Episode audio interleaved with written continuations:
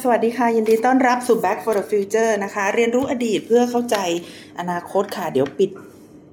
ปิดสัญญาณโทรศัพท์แป๊บหนึ่ง ไม่งั้นเดี๋ยวมีคนโทรเข้ามาอีกนะคะ ก็เอ่อวันนี้นะคะที่ฉันนัชชาพัฒน์อมรกุลนะคะ ก็มาคุยกับคุณผู้ฟังนะคะ เกี่ยวกับเรื่องของ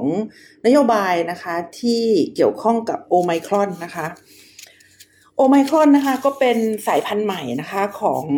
เอ่อเจ้าโควิดนะคะ เจ้าโควิด -19 ซึ่ง เเริ่มระบาดนะคะในโลกมานะคะ ตั้งแต่ช่วงประมาณปลายปี 2019 นะคะเขาถึงได้เรียกว่า 19 นะคะ ทีนี้ในช่วงปีกว่าๆนะคะ เกือบ 2 ปีแล้วเนี่ยเรียกเรียกได้ว่า 2 ปีก็ได้เนี่ยจริงๆแล้วนะคะ ก็ทำให้ภาพข่าวนะคะของโลกเนี่ยมันอยู่ที่เรื่องของโควิดตัวนี้มาโดยตลอดนะคะ จริงๆแล้วมันไม่ใช่ครั้งแรกนะคะ ที่โลกของเราเนี่ยต้องเผชิญกับสภาวะโรคระบาดเช่นนี้นะคะ แต่ว่าครั้งที่ผ่านๆมาเนี่ยเราเราโชคดีกว่านี้นะคะ เราโชคดีกว่านี้แล้วเราก็รับมือกับโรคระบาดได้ได้ดีกว่านี้นะคะในช่วงประมาณ 10ถึง20 ปีที่ผ่านมาเนี่ยนะคะ โรคระบาดแรก ๆ ที่เรารู้จักเลยนะคะ ก็คือน่าจะเป็นเรื่องของไข้หวัดนกนะคะ ซึ่งจริง ๆ แล้วไข้หวัดนกเนี่ยเป็นเรื่องที่น่ากลัวนะคะมากเลยทีเดียวนะคะ ก็ในช่วงนั้นเนี่ยมันมีโรคไข้หวัดนก แล้วที่ที่ฉันบอกว่าน่ากลัวเนี่ยก็เพราะว่ามันไม่ได้ติดต่อกันระหว่างคนสู่คนนะคะ แต่ว่ามันติดต่อกันทางสัตว์ปีกนะคะ สัตว์ปีกเนี่ยแล้วเขาจะบินไปไหนตอนไหนเนี่ยเราก็ไม่รู้นะคะ โดยเฉพาะอย่างยิ่งเนี่ยในช่วง ฤดูหนาวนะคะนกเนี่ยนกในโลกเนี่ยเขาก็อพยพนะคะ จากภูมิอากาศหนาวเนี่ยมาสู่ภูมิอากาศที่อุ่นกว่านะคะ แล้วก็เกิดเป็นโรคระบาดขึ้นนะคะในสัตว์ปีกนะคะ ซึ่งมันก็จะติดในไก่นะคะ ไก่เป็ดอะไรต่างๆ พวกนี้ด้วยนะคะ ซึ่งโรคไข้หวัดนกเนี่ยก็จะ ส่งผลกระทบนะคะ ต่อความมั่นคงทางอาหารนะคะของของหลาย ๆ ประเทศในโลกเลยนะคะ โดยเฉพาะอย่างยิ่งเนี่ยถ้ามันติดขึ้นมาจริง ๆ แล้วสัตว์ปีกต้องตายกันหมดนะคะ มันก็จะกระทบกับต่อมนุษย์นะคะในโลกนี้มากมายเลยทีเดียวนะคะ เพราะว่าอาหารก็จะขาดแคลนนะคะ แต่ว่าในช่วงนั้นเนี่ยนะคะได้มีความพยายามนะคะในการสกัดกั้นนะคะ โดยเป็นความร่วมมือระหว่างประเทศนะคะที่ ตอนนั้นที่ฉันเคยฟังท่านอาจารย์สุรินพิสุวรรณนะคะผู้ล่วงลับไปแล้วเนี่ยเคยเล่าให้ฟังนะคะว่าอาเซียนเนี่ยโดยปกติแล้วนะคะเป็นองค์กรคือเป็นความสัมพันธ์ระหว่างประเทศนะคะที่ผู้นำแต่ละชาติเนี่ยก็จะรีรีรอนะคะในการกำหนดนโยบายหรือว่าในการที่จะทำตามนโยบายที่ตัวเองไปสัญญิงสัญญาอะไรมานะคะ แต่ว่าในการระบาดของไข้หวัดนกนี่นะคะมันทำให้ ผู้นำนะคะ ผู้นำในอาเซียนเนี่ยนะคะ อยู่ๆก็รีบบินเข้ามาประชุมกันนะคะ แล้วก็จัดการปัญหาที่เกี่ยวกับความร่วมมือนะคะ ที่จะสกัดกั้นไข้หวัดนกเนี่ยเกิดขึ้นได้อย่างรวดเร็วมากนะคะ จนในที่สุดแล้วเนี่ยก็ได้ทำให้เราสามารถระงับยับยั้งนะคะคอนเทนนะคะ ไวรัสเนี่ยไม่ให้มันระบาดขึ้น นะคะมันก็กลายเป็นโรคระบาดตามฤดูกาลนะคะก็คืออมีการระบาดขึ้นนะคะในช่วงฤดูหนาวนะคะในช่วงก่อนตุดจีน ในช่วงตุดจีนอะไรประมาณนี้นะคะนอกจากนี้นะคะก็คงยังจำได้นะคะถึงโรคโรคระบาดนะคะที่โด่งดังไปทั่วโลกก็คือโรค ไข้หวัดหมูนะคะ ซึ่งต่อมาเนี่ยก็เปลี่ยนเป็นไข้หวัด 2009 นะคะ โรคซา นะคะ โรคต่างๆ พวกนี้เนี่ย เออมันได้กลายมาเป็นเอ่อ epidemic นะคะ หรือว่าโรคระบาดที่อยู่ในขอบเขตนะคะ ที่ไม่ได้กระจายไปทั่วโลกเนี่ยนะคะ สาเหตุหลักๆ เนี่ยเป็นเพราะว่า เอ่อ ความร่วมมือระหว่างประเทศนะคะในย่วงในในช่วงที่ซานะคะในช่วงที่ไข้หวัดนกนะคะในช่วงที่ไข้หวัด 2009เนี่ยนะคะเขาระบาดเนี่ยเป็นช่วงที่ในโลกเนี่ยนะคะมี ความสัมพันธ์กันเนี่ยค่อนข้างที่จะแนบแน่นนะคะ แน่นอนนะคะ แล้วก็ไม่ได้ถูกแบ่งเป็นสองขั้วนะคะ เหมือนอย่างที่เป็นอยู่นะคะในช่วงปี 2019 นะคะ คือในช่วงปี 2019 เนี่ยเราพบว่านะคะสหรัฐอเมริกาเนี่ยก็ก็เป็นฝั่งหนึ่งนะคะ ก็ในสมัยนั้นเนี่ย นำโดยท่านประธานาธิบดีทรัมป์นะคะ ในยุโรปนะคะก็จะมีกระแสขวานะคะที่รังเกียจผู้อพยพนะคะ ในจีนนะคะเราก็จะมีสีจิ้นผิงนะคะ ทั้ง 3 กระแสเนี่ยทั้ง 3 กระแสเนี่ยนะคะ เป็นกระแสชาตินิยมนะคะที่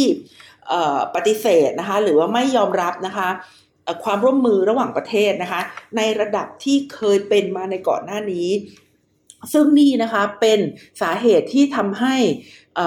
การแก้ไขปัญหาโควิดในช่วงแรก ๆนะคะ เป็นการแก้ไขปัญหาที่เกิดขึ้นแบบตัวใครตัวมันนะคะแล้วก็ไม่แชร์ข้อมูลระหว่างกันนะคะประเทศจีนเนี่ยเป็นประเทศแรก ๆ เลยในโลกนะคะประเทศแรกเลยก็ว่าได้นะคะที่พบนะคะผู้ติดเชื้อนะคะแล้วเขาก็ยังดีนะคะที่เขามีการเปิดเผยนะคะเอ่อ DNA นะคะของตัวเนี้ยแล้วก็ทำให้นำไปสู่การพัฒนา ยาแก้ไขได้โดยโดยวัคซีนนะคะได้ในระยะเวลาต่อมา แต่สิ่งที่จีนทำนะคะก็คือการสร้างโมเดลของการระงับยับยั้งการแพร่กระจายนะคะแบบที่ในเวลาต่อมานะคะจนกระทั่งถึงวันนี้เลยเนี่ยกลายเป็นโมเดลที่ที่ที่ต่างจากประเทศอื่น ๆ ในโลกนะคะก็คือ zero case policy นะคะ zero case policy ก็คือนโยบายที่ถ้าเกิดมีการ เกิดขึ้นนะคะของโควิดเนี่ยเขาจะต้องเข้าไปปราบปรามระดมสัพกำลังเข้าไปปราบปรามนะคะ โดยการนำไปรักษานะคะคอนเทนนะคะ ตั้งข้อจำกัดนะคะไม่ให้โควิดเนี่ยมันมันเพิ่มจำนวนขึ้นนะคะ คือทางการจีนจะไม่ยอมรับแบบแบบแบบประเทศอื่น ๆ เด็ดขาดนะคะว่าวันนี้ติดเชื้อเอ่อสองแสนคนนะคะ เมื่อวานนี้ติดเชื้อสองเอ่อ สองแสนห้าหมื่นคนวันนี้ดีกว่าเมื่อวานอะไรแบบนี้นี่เขาเขาไม่ยอมนะคะเขาจะพยายามกดนะคะจำนวนผู้ติดเชื้อเนี่ยให้เหลือให้เหลือศูนย์นะคะให้ได้นะคะ เราก็จะเห็นเขาระดมสรรพกำลังกันมากมายนะคะ ในการอพอเจอผู้ติดเชื้ออสองผัวเมียภรรยาปุ๊บเนี่ยคอนเทนสองผัวเมียแล้วเนี่ยทำการระดม ปูพรมตรวจนะคะ ซึ่งทางการจีนเนี่ยเขาก็ทำได้สำเร็จนะคะเขาสามารถระดมปูพรมตรวจ แล้วก็ปิดเมืองปิดจุดที่มีปัญหานั้นทันทีนะคะ แต่ว่ามันจะกลายเป็น ว่ารัฐบาลเนี่ยจะต้อง support นะคะ support ในส่วนที่ไปปิดธุรกิจเขานะคะ support ในส่วนที่ไปปิดเมืองเขานะคะ ซึ่งถ้าคุณเป็นรัฐบาลจีนนะคะ แล้วคุณมีทรัพยากรมากมายที่จะทำได้เนี่ย มันก็โอเคนะคะ ตอนแรกๆเนี่ยหลาย ๆ ประเทศก็ดำเนินรอยตามเขานะคะ ประเทศไทยก็เป็นประเทศหนึ่งนะคะ ก่อนสงการปีที่แล้วก็คืออมีการปิดเมืองกันขึ้นนะคะ ปิดเมืองกันขึ้นแล้วก็ โกลาหลนะคะจ้าละหวันกันมากเลย เพราะว่าเออประเทศไทยเนี่ยก็ไม่ได้มีกองกำลังขนาดที่จะนำไปช่วยเหลือนะคะ คนที่คนที่ถูกปิดอยู่นะคะ เหมือนกับในประเทศจีนนะคะ แต่ในปีที่แล้วเนี่ยเราก็เห็นเอ่อเอ่อ business นะคะธุรกิจต่างๆเนี่ยที่จะต้องล้มหายตายจากนะคะปิดตัวไปมากมายนะคะ โดยเฉพาะธุรกิจการบินนะคะ อันนี้มันก็เป็นเป็นโมเดลนะคะโมเดลหนึ่งที่ส่งผลกระทบนะคะต่อการการดำเนินไปนะคะของธุรกิจนะคะ นี่ก็เป็นกรณีของจีนนะคะ ทีนี้ที่ฉันก็ไปอ่านมา ไปอ่านมาไปศึกษามานะคะ ถามว่าออพอมีโอไมครอนแล้วเนี่ย จีนนะคะยังจะใช้นโยบายไม่ยอมให้มีโควิดนะคะหรือว่า zero case policy อยู่หรือเปล่านะคะ ปรากฏว่าเมื่อวานนี้ที่ที่ฉันไปศึกษามาเนี่ยก็พบว่าผู้เชี่ยวชาญชาวจีนนะคะ ผู้เชี่ยวชาญชาวจีนเนี่ยก็ยังบอกว่ายังไม่กลัวนะคะ ยังไม่กลัวโอไมครอนนะคะ แล้วก็ยังจะคงใช้นโยบายนะคะ zero case policy ต่อไปนะคะ เพราะว่าอะไรนะคะ จีนบอกว่าปกติเขามีแนวทางที่ดีอยู่แล้วนะคะ อย่างเช่น การสวมหน้ากากนะคะ การฉีดวัคซีนของเขาเนี่ย เออแล้วก็ไปอ่านแล้วก็คืองงนะคะ คือไม่ใช่งงเลยเรียกได้ว่าเอ่อตะลึงนะคะตะลึงตะลึงแล้วก็หัวเราะนะคะ คือเอ่อเอ่อเอ่อสำนักข่าวเขาก็ไปสัมภาษณ์ใช่ไหมคะว่า วัคซีนของจีนเนี่ยมันไม่เหมือนวัคซีนของประเทศตะวันตกอะ่ะแล้วคิดว่าตัวเองอะ่ะจะเจ๋งพอที่จะจัดการกับโอไมคอนได้หรือเปล่านะคะ จีนบอกว่า วัคซีนเราดีกว่าตะวันตกนะคะ วัคซีนเราเนี่ยไม่เหมือนทางตะวันตกแล้ววัคซีนของเราอะ ดีกว่าทางตะวันตกนะคะ ดิฉันอ่านแล้วก็อย่างที่ได้บอกนะคะ ว่าตะลึงไปชั่วคราวเลยนะคะ คือจริง ๆ แล้วเอ่อทางตะวันตกนะคะ ไม่ว่าจะเป็นเอ่อไฟเซอร์นะคะโมเดอร์นาอะไรพวกนี้เขาก็ออกมาให้ข่าวนะคะว่าเขาพยายามที่จะลองใช้วัคซีนของเขาเนี่ยกับโอไมครอนนะคะแล้วก็ดูว่าเอ่อมันมันเป็นยังไงนะคะที่ฉันยังไม่ได้ข่าวจากไฟเซอร์ แต่ว่าเหมือนกับโมเดอร์นาจะมาบอกว่าเออไม่ได้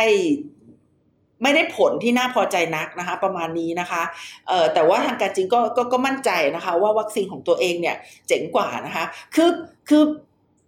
คือมันต้องผ่านการทดลองก่อนไหมนะคะ แต่แหมก็เขาเป็นเอ็กซ์เพรสเขาก็อาจจะทดลองแล้วโดยที่ไม่บอกก็ได้ใช่ไหมคะ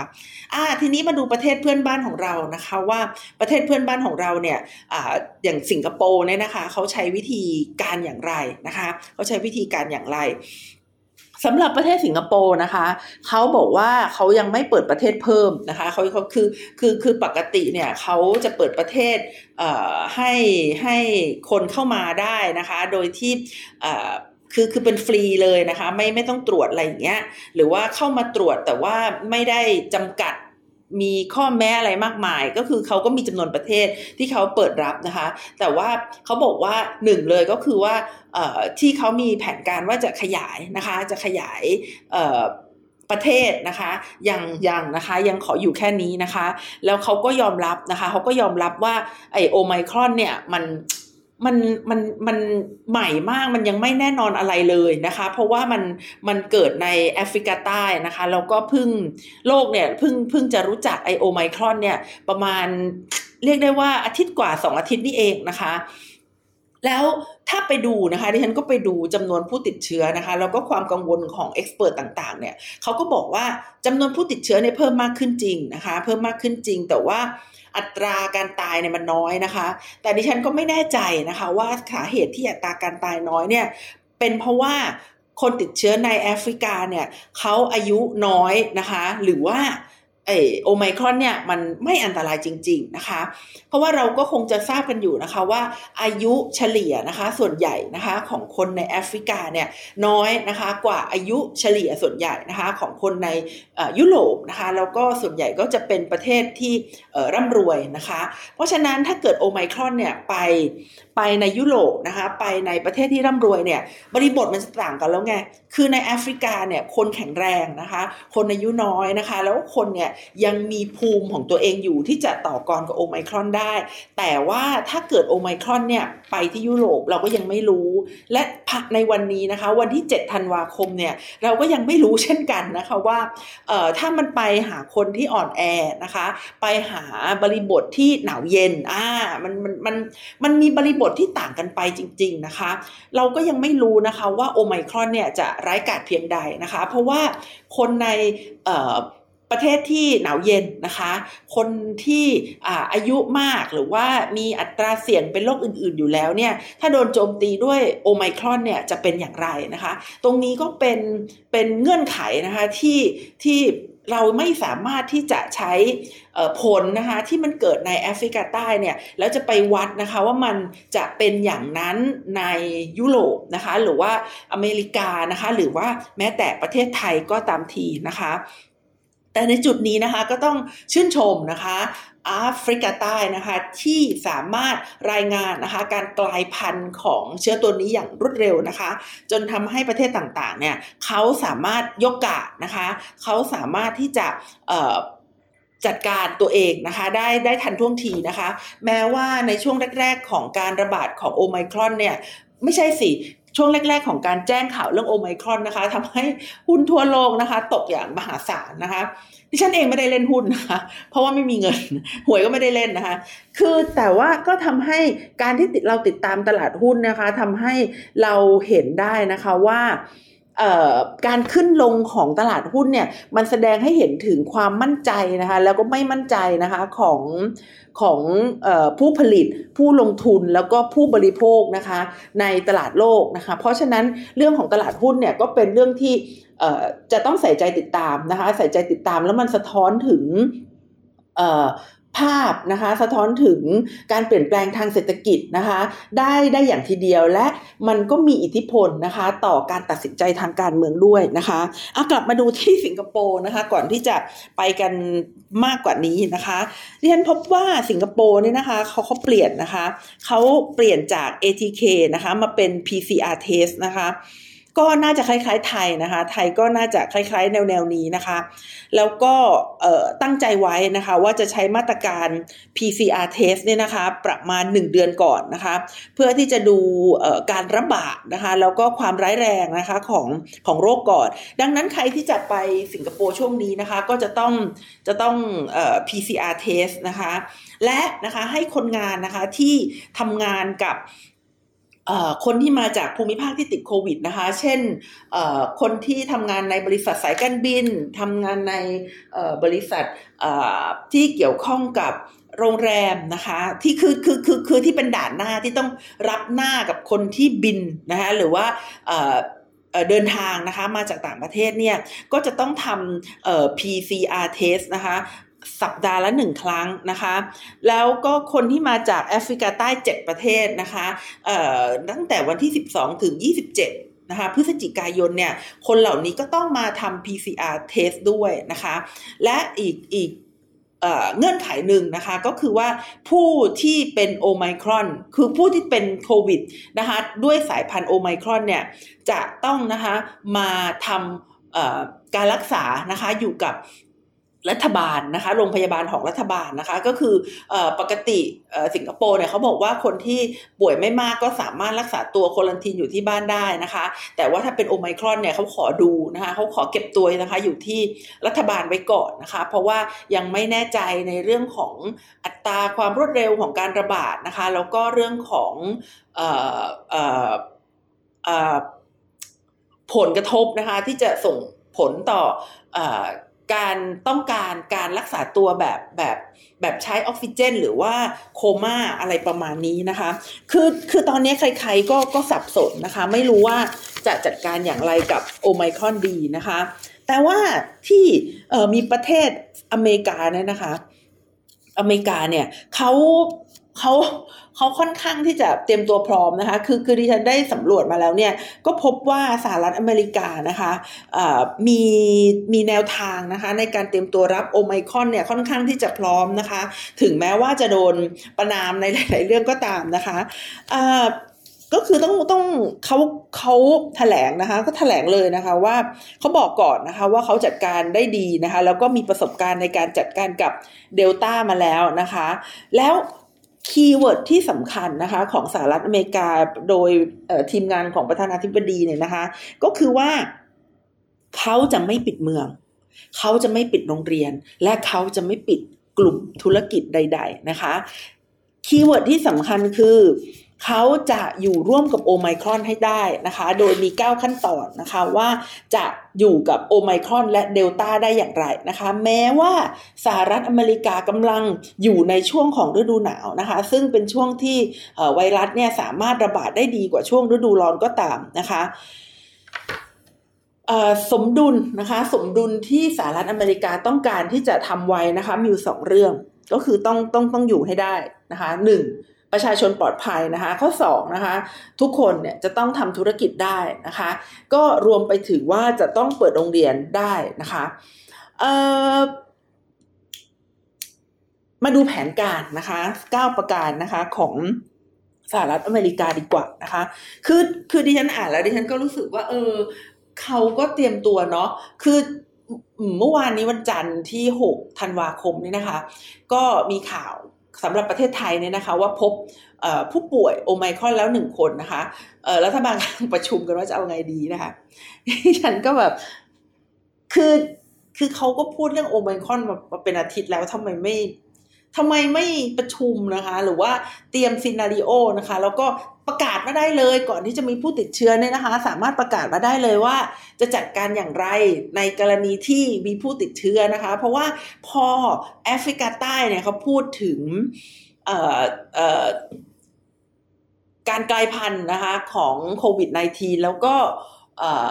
WHO นะคะออกมาบอกว่าโอไมครอนนี่น่าจับตาน่าเป็นห่วงเนี่ย ในจังหวะนั้นมันต้องออกมาพูดแล้วไง ว่าจะทำอย่างไรนะคะ มาดูสหรัฐอเมริกานะคะว่าเขาพูดนะคะว่าจะทำอย่างไรนะคะ ประการแรกนะคะก็คือ เขาให้ความสำคัญกับเรื่อง booster นะคะคือคือวัคซีนกระตุ้นนะคะวัคซีนกระตุ้นนะคะ ซึ่งเขาบอกว่าตอนตอนนี้เนี่ยนะคะเขามีแผนการนะคะที่จะต้อง booster นะคะฉีดวัคซีนกระตุ้นให้กับคนอเมริกันนะคะ เพื่อที่จะเพิ่มแอนติบอดีนะคะให้ทุกๆคนนะคะที่ได้รับ 2 เข็มไปแล้วเนี่ยมาเพิ่มเข็มที่ 3 นะคะ เพราะฉะนั้นนะคะใครที่ได้วัคซีนแล้วเมื่อ 6 เดือนที่แล้วนะคะ สามารถมารับวัคซีนกระตุ้นนะคะฟรีนะคะที่จุดให้บริการนะคะ80,000 แห่งทั่วประเทศนะคะ ซึ่งในปัจจุบันนี้นะคะ ชาวอเมริกันเนี่ยถึง 41 ล้านคนนะคะ ฉีด 3 เข็มเป็นที่เรียบร้อยแล้วนะคะ นอกจากนี้นะคะเขายังมีการเพิ่มจุดฉีดยานะคะ ใน pharmacy นะคะ หรือว่าร้านขายยาต่างๆนะคะ เพื่อให้คนออกมานะคะ ทีนี้ร้านขายยาในสหรัฐอเมริกาเนี่ยโดยปกติเขาก็จะมี contact นะคะของของออลูกค้าของเขานะคะ เช่น อาการป่วยที่มีอยู่ยาที่ซื้อประจำนะคะ หรือว่า เบอร์โทรศัพท์ เบอร์อีเมลต่างๆ นานาเนี่ยนะคะร้านขายยาก็จะเป็นโหนดนะคะในการที่จะส่งข้อความพวกนี้นะคะไปให้กับคนเพื่อมาฉีดยานะคะก็คงจะแนวแนวอสมอบ้านเรานะคะก็คือพยายามกระจายนะคะไปให้ที่จุดที่เล็กที่สุดของชุมชนนะคะเพื่อที่ให้คนมาฉีดยานะคะแล้วก็สามารถนัดวันนะคะกับร้านขายยาได้เลยนะคะแล้วก็มีหลายภาษาด้วยนะคะ คนเนี่ยสามารถเลือกไปฉีดในร้านขายยาใด ๆ ก็ได้นะคะ ที่ตัวเองอสะดวกนะคะแล้วก็รู้สึกไว้ใจนะคะดิฉันไปค้นพบข้อมูลมานะคะ ว่าคนอเมริกันส่วนใหญ่ หรือว่า 2 ใน 3 เนี่ยนะคะ ฉีดเข็ม 1 และเข็มที่ 2ที่ร้านขายยาใกล้บ้านนะคะ ไม่ต้องไปที่สถานีกลางบางซื่อนะคะ คือบ้านดิฉันเนี่ยก็อยู่ใกล้สถานีกลางบางซื่อนะคะ แล้วรถติดแบบรถติดแบบพัวพันมากนะคะ คือ คือดิฉันก็จะสังเกตเห็นความแตกต่างนะคะ ในช่วงที่เขาเเริ่มให้ฉีดเข็มสามนะคะว่าคนคนไปเยอะทีเดียวนะคะ แต่ก่อนหน้านี้ตอนที่เขาเปิดโอกาสให้ walk in คนคนก็เยอะมากนะคะ คนก็เยอะมากๆเลยเตัวดิฉันเองเคยพาแม่ไปฉีดเหมือนกันนะคะ ที่ ที่สถานีกลางบางซื่อแต่ว่าตอนที่ไปฉีดนั้นเนี่ยเป็นช่วงการฉีดของผู้สูงอายุนะคะ ก็คืออมีคนเริ่มมาบอกว่ามันมันคับข้างเกินไป แล้วก็ขอให้ลดจำนวนคนนะคะ ก็ตอนนั้นเขาก็เป็นการให้ฉีดเฉพาะผู้สูงอายุเนี่ยแต่ว่าพักนี้นะคะก็กลับมา คึกคักใหม่นะคะ ทีนี้จะเล่าให้ฟังไงว่าสำหรับสหรัฐอเมริกาเนี่ยเขาเขาจะกระจายนะคะเขาจะกระจายให้ไปฉีดนะคะ ในโหนดที่เล็กๆ เพื่อที่จะป้องกันนะคะไม่ให้มีการนะคะระดมเข้ามาฉีดนะคะ แล้วก็สามารถฉีดเลือกเวลาได้นะคะ สามารถฉีดตอนเย็นนะคะ ฉีดวันหยุดราชการนะคะ หยุดทำงานหรือว่าฉีดหลังเลิกงานก็ได้นะคะ โดยเฉพาะอย่างยิ่งนะคะ มีการให้ความรู้นะคะแล้วก็กระตุ้นนะคะให้ให้สวนะคะสวก็คือผู้สูงอายุเนี่ยนะคะ ส่วนใหญ่เนี่ยนะคะมารับวัคซีนกระตุ้นนะคะมีมีการจับกลุ่มสวนะคะ แบบตัวต่อตัวนะคะ ก็คือ เขาจะมีอาสาสมัครนะคะที่จะไปดูแลนะคะจะพาสวเนี่ยนะคะไปดูแลนะคะไปฉีดนะคะให้นะคะในกรณีที่ไม่มีลูกหลานนะคะหรือว่าไปจัดอีเวนต์นะคะตาม community ต่างๆ แล้วก็ชักชวนนะคะให้ออกมาฉีดยานะคะแล้วก็ให้การลางานไปฉีดวัคซีนนะคะได้ได้เงินเหมือนเดิมนะคะแล้วก็สามารถลาพาลูกหลานญาติเยิดไปฉีดวัคซีนก็ได้นะคะซึ่ง เขาให้ความสำคัญกับเรื่องวัคซีนมากทีเดียว แล้วก็พยายามจะทุ่มเททุกอย่างเพื่อให้คนเนี่ยออกไปฉีดวัคซีนกระตุ้นนะคะ ให้ได้มากที่สุดนะคะอันดับที่สองนะคะ ซึ่งดิฉันคิดว่าเขาให้ความสำคัญมากเป็นเป็นเบอร์สองเลยนะคะถัดจากเรื่องของการกระตุ้นนะคะ ก็คือเรื่องของโรงเรียนนะคะ เออดิฉันฟังแล้วดิฉันรู้สึกว่าเขา เขามีอนาคตไง คือ คือจนบัดนี้นะคะ ดิฉันก็ยังไม่ ไม่ทราบถึงนโยบายที่แน่นอนและชัดเจนนะคะ เกี่ยวกับเรื่องของเอ่อโรงเรียนนะคะนโยบายที่เกี่ยวกับโรงเรียนนะคะ แต่ว่าสำหรับสหรัฐอเมริกาเนี่ยเขาให้ความสำคัญมากนะคะ ก็คือในตอนนี้เนี่ยนะคะเด็กอายุ 5 ขวบขึ้นไปนะคะเขาสามารถให้ฉีดวัคซีนได้แล้วนะคะสำหรับบ้านเราก็น่าจะเป็น 12 ขวบนะคะ แต่ว่าที่สหรัฐอเมริกาก็คือ 5 ขวบขึ้นไปนะคะ ซึ่งในปัจจุบันนี้ถ้าถามว่าเด็กอเมริกันเนี่ยเขาไปเรียนหนังสือกันหรือเปล่านะคะ ก็ต้องตอบเลยว่าตอนนี้99%นะคะของโรงเรียนเนี่ยเปิดแล้วนะคะ สามารถให้เด็กเนี่ยไปฉีดวัคซีนได้แล้วนะคะ ซึ่ง เขาเชื่อมั่นนะคะ ว่าวัคซีนเนี่ยจะช่วยให้โรงเรียนเนี่ยเปิดได้นะคะ ให้พ่อแม่นะคะสามารถพาเด็กนะคะไปฉีดวัคซีนในในที่ไหนก็ได้ที่ตัวเองสะดวกแล้วก็เชื่อใจนะคะ เชื่อมั่นนะคะ สามารถไปฉีดได้ทั้งร้านขายยานะคะ คลินิกนะคะของคุณหมอจะเป็นคลินิกของรัฐอะไรยังไงหรือโรงพยาบาลเด็กนะคะหรือแม้แต่การจัดนะคะโดยโรงเรียนนะคะก็สามารถทำได้นะคะ นอกจากนี้นะคะก็ยังเปิดศูนย์วัคซีนครอบครัว ศูนย์วัคซีนครอบครัวก็คือว่าไปครั้งเดียวฉีดกันให้หมดเลยนะคะไปครั้งเดียวฉีดกันให้หมดเลยก็คือพาเด็กไปฉีดวัคซีน แล้วก็อาจจะกระตุ้นให้พ่อแม่นะคะ กระตุ้นให้ผู้สูงอายุใครก็ได้เนี่ยนะคะ ซึ่งนะคะเอ่อเอ่อมันเป็นอะไรที่พยายามไม่จะอำนวยความสะดวกให้คนไปฉีดวัคซีนให้มากที่สุดนะคะเขาพูดว่า วัคซีนต้องไปหาคนไม่ใช่ให้คนมาหาวัคซีนนะคะ วัคซีนต้องไปหาคนไม่ใช่ให้คนมาหาวัคซีนนะคะ คือของเขาไม่ใช่หมอพร้อมนะคะคือคือไม่ใช่ว่าหมอพร้อมแล้วให้คนเข้ามาหานะคะ แต่ว่าต้องให้คนพร้อมแล้วคุณหมอจะไปหาคุณนะคะ ดังนั้นนะคะเขาก็เลยมีจัดเป็นแคมเปญนะคะทั้งประเทศเลยนะคะ ให้เป็นวันฉีดวัคซีนครอบครัวนะคะ ซึ่งซึ่งก็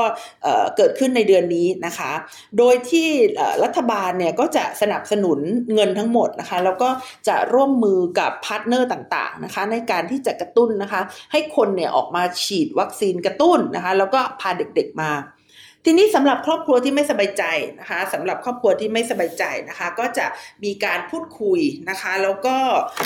ส่งนะคะผู้ที่มีความเชี่ยวชาญแล้วก็ได้รับการอบรมนะคะ ไปตอบคำถามนะคะให้กับผู้ปกครองนะคะ โดยเขาจะเรียกพวกนี้นะคะว่าเมดิกเอดนะคะก็น่าจะมาจากเมดิกบวกกับเอดนะคะก็คือเป็นการให้ความช่วยเหลือทางด้านการแพทย์นะคะก็คือ หลักๆเนี่ยก็จะไปคุยกับพ่อแม่นะคะ พูดให้รู้เรื่องนะคะว่าการฉีดวัคซีนเนี่ยมันดีอย่างไรนะคะ แล้วก็มีข้ออะไรให้ระมัดระวังนะคะ เพื่อที่จะให้คุณพ่อคุณแม่นะคะมีข้อมูลนะคะทุกๆฝ่ายเลยนะคะ ทุกๆแนวเลยนะคะ ในการที่จะตัดสินใจนะคะ ให้บุตรของตัวเองเนี่ยไปไปฉีดวัคซีนนะคะ ทีนี้ถ้าเรามาดูนะคะว่าที่ผ่านมาเนี่ย สหรัฐอเมริกาเนี่ยประสบความสำเร็จนะคะในในเรื่องของการศึกษาในช่วงโควิดมากแค่ไหนนะคะ เราก็พบว่านะคะเออดิฉันไม่แน่ใจกับประเทศอื่นๆเนี่ยแต่สำหรับสหรัฐอเมริกาแล้วนะคะ ก็คือเขาเขาอยากจะให้เด็กมาเรียนนะคะ แล้วเขาบอกว่าไม่ควรที่จะมีเด็กคนไหนเนี่ยที่จะต้องหยุดเรียนนะคะ หรือไม่มีเด็กคนไหนเนี่ยเออคือไม่ควรที่จะมีโรงเรียนไหนเนี่ย ต้องปิดเรียนนะคะที่มีสาเหตุมาจากโควิดนะคะ เพราะฉะนั้นนะคะเด็กๆจึงต้องมาเรียนแล้วก็ไม่เสียเวลาของตัวเองไปนะคะเพราะว่าทุกๆนาทีที่ผ่านไปเนี่ยเป็นทุกๆนาทีที่มีคุณค่านะคะ โรงเรียนจะต้องเปิดได้นะคะ โดยที่เปิดโดยมี แนวทางนะคะหรือว่ามียุทธศาสตร์การป้องกันนะคะมีเครื่องมือมีวิธีการและที่สำคัญนะคะ ก็จะต้องมีทรัพยากรด้วยนะคะ มาย้อนกลับมาดูบ้านเรานะคะที่ฉันเห็นโรงเรียนออของกทมแถวบ้านนะคะ ที่คุณครูเขาต้องซื้อเอ่อเอ่อพยางนะคะ แล้วก็ท่อ PVC เนี่ยแล้วก็มากั้นกั้นโต๊ะโต๊ะ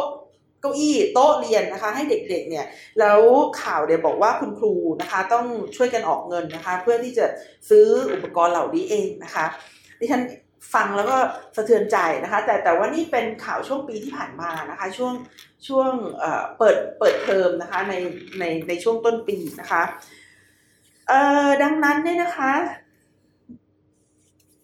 มีแนวทางปฏิบัติเนี่ย ก็ไม่พอนะคะสหรัฐอเมริกาเขาต้องมีทรัพยากรนะคะต่างๆ เพื่อให้โรงเรียนเนี่ยทั้งหลายนะคะ สามารถเปิดได้อย่างปลอดภัยนะคะ และนะคะเออเขาบอกว่าจริง ๆ แล้วมันควรที่จะมีนโยบายที่ดีกว่าการควอลันทีนเด็กนะคะ คือวันก่อนเนี่ยมีคุณพ่อคุณแม่คนหนึ่งนะคะ ในในกลุ่มไลน์ของครอบครัวเนี่ยบอกว่าวันนี้เด็กไม่ได้เรียนหนังสือนะ เพราะว่ากำลังจะไปตรวจโควิดนะคะ เนื่องจากคุณแม่เป็นโควิดนะคะดิฉันอ่านแล้วก็ ก็เข้าใจว่า โอ้ นี่ถ้าเกิดโรงเรียนเปิดเนี่ย ไม่ไม่ต้องปิดโรงเรียนไม่ต้องปิดห้องกันไปหรือนะคะ ซึ่งสหรัฐอเมริกาเขาบอกว่าไม่ต้องนะคะ คือคือคือถ้าผู้ปกครองติดนะคะ แล้วเด็กฉีดวัคซีนเนี่ยเด็กก็ไม่ต้องควอลันทีนะคะ ก็อาจจะไม่ติดก็ได้นะคะ มันต้องมีวิธีการนะคะในการเปลี่ยน approach นะคะของการควอลันทีนะคะ อย่างเช่นเขาจะมี test to stay นะคะ test to stay เนี่ยก็คือว่า คนติดโควิด แต่ว่าลูกหลานเนี่ยนะคะยังไปโรงเรียนได้นะคะแม้ว่าพ่อแม่เนี่ยจะติดโควิดแล้วก็ตามนะคะแต่ว่าจะต้องใส่หน้ากากตลอดนะคะก็คือต้องศึกษาว่าทำอย่างไรที่จะให้เด็กเนี่ยไปโรงเรียนได้นะคะคือคือเป้าหมายก็คือต้องให้เด็กไปโรงเรียนนั่นแหละ แต่ว่าจะทำอย่างไรนะคะ ถ้าสังเกตแล้วก็จะเห็นว่ามันจะต่างกับแนวทางของจีนเลยนะ ต่างกับแนวทางซีโร่โควิดโพลิซีของจีนเลยก็คือเขาไม่ยอมเขาไม่เสี่ยง เขาไม่ให้แม้แต่คนเดียวนะคะ ที่ติดโควิดเนี่ยแล้วจะสามารถมาเดินในสังคมได้เขาจะปิดเลยนะคะ แต่ว่าของสหรัฐอเมริกาเนี่ยเขาเขาจะเห็นในเรื่องของ เสรีภาพนะคะ สิทธิของเด็กที่จะต้องไปโรงเรียนเนี่ยสำคัญมากกว่านะคะ ส่วนในจีนเนี่ยเขาจะเห็นประโยชน์ของส่วนรวมนะคะ ก็คือ เอ้ยถ้าเกิดคุณติดแล้วจะทำให้คนอื่นติดด้วยเนี่ยมันมันไม่ได้นะคะ มันก็จะเป็น approach หรือว่าการมองโลกที่ต่างกันนะคะ สำคัญนะคะสำคัญอีกเรื่องหนึ่งนะคะ ก็คือให้มี safe school checklist นะคะ ก็คือต้องมีเครื่องมือนะคะ ในการป้องกันการกระจายของโควิดนะคะ เป็นเช็คลิสต์เลยเป็นแนวทางปฏิบัตินะคะ ที่ชัดเจนโอ้ที่ฉันอยากอ่านนะว่ามันเป็นอย่างไรนะคะ แล้วก็ไม่ไม่ไม่รู้ว่าจะมาใช้ในบ้านของเราได้หรือเปล่านะคะ แล้วนอกจากนี้นะคะยังมีการหาแนวทางด้วยนะคะว่าจะสามารถหาวัคซีนที่ปลอดภัยนะคะ ที่ให้เด็กอายุต่ำกว่า 5 ขวบเนี่ยสามารถฉีดได้หรือเปล่านะคะค่ะสำหรับเเรื่องที่3นะคะบันไดขั้นที่3นะคะของของสหรัฐอเมริกานะคะก็คือ ตรวจที่บ้านได้ฟรีนะคะ ตรวจเองที่บ้านได้ฟรีนะคะ ประการที่4นะคะก็คืออต้องมีแนวทางการปฏิบัตินะคะ ที่ปลอดภัยมากขึ้นนะคะสำหรับการเดินทางระหว่างประเทศอย่างปลอดภัยนะคะ ก็คือจะต้องได้วัคซีนครบโดสนะคะ ต้องได้วัคซีนครบโดสนะคะ แล้วก็คนที่จะเข้าประเทศนะคะ จะต้องตรวจตรวจในวันนั้นนะคะว่า เป็นโควิดหรือเปล่านะคะแล้วก็ต้องตรวจทุกคนทุกชาติทุกภาษานะคะ แล้วก็ขยายนะคะ ข้อกำหนดที่ต้องให้สวมหน้ากากในพื้นที่สาธารณะทั้งหมดนะคะ โดยเพิ่มค่าปรับเป็นสองเท่านะคะ ข้อที่5นะคะก็คือต้องปกป้องนะคะ ให้ธุรกิจเนี่ยสามารถดำเนินต่อไปนะคะ คือรัฐบาลนะคะจะต้องทำทุกอย่างนะคะ ไม่ให้ธุรกิจต้องปิดตัวลง ไม่ใช่ว่าพอมีโควิดปุ๊บเนี่ย สถานประกอบการนั้นจะต้องจะต้องปิดมันมันมันไม่ควรจะเป็นอย่างนั้นนะคะ มันจะต้องมีแนวทางอย่างเช่น การให้คนงานนะคะได้รับวัคซีนนะคะ หรือว่าให้คนงานที่เหลืออยู่นะคะ ตรวจโควิดทุกสัปดาห์ก็คือก็คือคนใกล้ชิดติดแต่มันก็ไม่ได้หมายความว่าคนทั้งตึกคนทั้งร้าน คนทั้งอะไรมันจะติดไปด้วยนะคะ ก็ควรที่จะให้มีการเปิดธุรกิจให้สามารถดำเนินการต่อไปได้นะคะ นอกจากนี้นะคะยังมีการลงทุนนะคะ ระดมสัพพกำลังก็คือใส่เงินนะคะ ใส่ทรัพยากรใส่คนนะคะ แล้วก็ใส่ระเบียบที่เคลื่อนที่ได้ง่ายมากขึ้นนะคะสำหรับการที่จะมีบุคลากรทางการแพทย์มากขึ้นนะคะ คือพูดง่ายๆคือ ตอนนี้เราก็ยังไม่รู้แหละว่าโอไมครอนเนี่ยมันจะสร้างความเสียหายนะคะให้กับระบบสุขภาพเท่าไหร่ แต่สิ่งที่สหรัฐอเมริกาทำแล้วนะคะ ก็คือการเพิ่ม ผู้เชี่ยวชาญนะคะ เพิ่มทีมงานนะคะทางด้านสุขภาพนะคะ โดยมีการเรียกเรียกได้ว่าระดมผู้เกษียณอายุนะคะ มากมายเลยทีเดียวเนี่ยเข้ามาที่ระบบสาธารณสุขนะคะ เพื่อที่จะไม่ให้ระบบสาธารณสุขต้องพัง เหมือนกับที่เกิดขึ้นนะคะในในปีที่ผ่านมานะคะ ในช่วงเดือนพฤษภาคมปี 2020 นะคะ ที่เรียกได้ว่าระบบสาธารณสุขของประเทศเนี่ย พังทลายนะคะ เพราะว่าจำนวนผู้ติดเชื้อและจำนวนผู้ที่ต้องการใช้ไอซียูนะคะ หรือว่าเครื่องเครื่องอช่วยหายใจนะคะ ก็บวกกับมีการซื้อเครื่องช่วยหายใจเพิ่มมากขึ้นนะคะ เพิ่มศักยภาพนะคะในการรับมือนะคะกับผู้ป่วยนะคะให้มากขึ้นด้วยนะคะ ซึ่งเงินที่ทุ่มเทไปเนี่ยนะคะก็ก็เยอะมากนะคะอย่างเช่นนะคะ เฉพาะในในในในการเป็นเป็นเงินสำรองนะคะ ทางด้านการแพทย์นี้ก็ใส่เข้าไป 20 ล้านนะคะ เพื่อที่จะสนับสนุนเจ้าหน้าที่สาธารณสุขนะคะ ที่จะต้องทำงานมากขึ้นในช่วงโควิดนะคะข้อที่7นะคะก็คือพยายามเร่งรัดยานะคะที่จะมารักษาค คนป่วยนะคะ แล้วก็จะกระจายยานะคะ ไปให้คนที่ต้องการนะคะ ซึ่งในตอนนี้นะคะ ยาเนี่ยพอเพียงสำหรับคนป่วยนะคะ มากในระดับที่ตอนนี้ยามีหกเท่านะคะของจำนวนผู้ป่วยในประเทศนะคะ ก็คือรับรองว่ายาจะต้องพอนะคะ แล้วก็พยายามที่จะหายามาให้มากขึ้นนะคะเอ่อข้อที่แปดนะคะก็คือ ช่วยประเทศอื่นให้ได้รับวัคซีนนะคะ คือในในเรื่องของการกระจายตัวของเชื้อโรคนะคะ หรือว่าการเขาเรียกว่าอะไรอะสายพันธุ์ใหม่เนี่ยการอุบัติขึ้นของสายพันธุ์ใหม่ของโควิดเนี่ยนะคะ มันจะเกิดขึ้นนะคะเมื่อมีผู้เป็นโรคนั้นเนี่ยกระจุกตัวนะคะ มากขึ้นนะคะ ก็คือมัน เชื้อโรคมันจะอยู่ในตัวคนจนกระทั่งมันเรียนรู้นะคะที่จะปรับตัวนะคะ เพราะฉะนั้นถ้าเกิดให้บริเวณใดในโลกเนี่ยติดเชื้อมากขึ้นนะคะ บริเวณนั้นเนี่ยคือคือติดเชื้อมากแล้วก็ติดเชื้อนานนะคะ บริเวณนั้นเนี่ยก็มีโอกาสที่จะ พัฒนาสายพันธุ์ใหม่นะคะ อย่างเช่น อินเดียนะคะ อินเดียเขาก็พัฒนาสายพันธุ์ใหม่ก็คือเดลต้านะคะหรืออย่างแอฟริกาใต้นะคะเขาก็พัฒนาสายพันธุ์ใหม่ก็คือโอไมครอนนะคะ ดังนั้นการที่ปล่อยให้บริเวณใดบริเวณหนึ่งเนี่ยติดโควิดเป็นระยะเวลานานๆเนี่ยโอกาสที่จะมีเชื้อไวรัสกลายพันธุ์เนี่ยมันก็จะสูงมากนะคะ ดังนั้น เอ่อนอกจากจัดการภายในประเทศแล้วเนี่ยสหรัฐอเมริกาก็ยังมีโครงการนะคะ ให้วัคซีนนะคะ บริจาควัคซีนเนี่ยให้กับบริเวณต่างๆ ในโลกที่ไม่สามารถที่ไม่สามารถจัดหาวัคซีนได้นะคะ ก็มีแนวทางที่จะให้ 1.2 พันล้านโดสนะคะ แล้วก็ให้พยายามให้เร็วขึ้นนะคะ โดยเฉพาะอย่างยิ่งเนี่ยในแอฟริกานะคะ ซึ่งต้องเร่งให้นะคะ และก็ พยายามนะคะช่วยบริษัทเอกชนต่างๆนะคะในการปรับปรุงวิธีการผลิต และก็ความสามารถในการส่งต่อวัคซีนนะคะในระดับโลกนะคะโดยเฉพาะเขาพูดเลยว่าจะให้วัคซีนนะคะเออจะให้บริษัทวัคซีนที่พัฒนา mRNA เนี่ยนะคะ เพื่อที่จะให้ผลิตได้มากขึ้นนะคะ และเป้าหมายก็คือพยายามให้คนทั้งโลกนะคะได้รับวัคซีนนะคะและประการสุดท้ายนะคะก็คือการเตรียมการนะคะ เพื่อรับกับทุกๆซีนารีโอนะคะที่จะเกิดขึ้นนะคะ อย่างเช่น การเร่งรัดวัคซีนใหม่นะคะ การผลิตวัคซีนใหม่เพื่อเชื้อกลายพันธุ์นะคะ หรือว่าต้องพยายามทำงานนะคะกับบริษัทวัคซีนต่างๆนะคะ เพื่อที่จะเพิ่มประสิทธิภาพในการป้องกันนะคะกับโอไมครอนให้ได้นะคะ นี่ก็เป็นแนวทางนะคะของสหรัฐอเมริกา 9 ประการนะคะ ซึ่งซึ่งก็จะแตกต่างจาก ประเทศอื่นนะคะที่อย่างเช่นจีนนะคะจีนเขาบอกว่าฉันไม่กลัวนะคะแล้วก็ฉันก็ยังใช้นโยบาย zero covid policy ต่อไป เพราะฉะนั้นไม่ว่าใครจะเข้ามานะคะก็ก็คือคือไม่สามารถที่จะรัดแน่นไปกว่านี้แล้วแหละอันนี้คือการรัดแน่นมากที่สุดของจีนแล้วแหละ และฉันก็เชื่อว่าวิธีการนี้จะสามารถแก้ไขได้แล้วเราก็มีวัคซีนที่ดีที่สุดอยู่แล้วนะคะนี่ก็คือของจีนนะคะส่วนของสิงคโปร์นะคะก็จะมีการเรียกได้ว่า เพิ่มกาดมากขึ้นนะคะสำหรับการตรวจ PCR test นะคะให้มากขึ้นนะคะในช่วงนี้ส่วนสหรัฐอเมริกาก็อย่างที่บอกนะคะว่ายืนยันนะคะว่าจะทำอย่างไรให้ธุรกิจนะคะกับ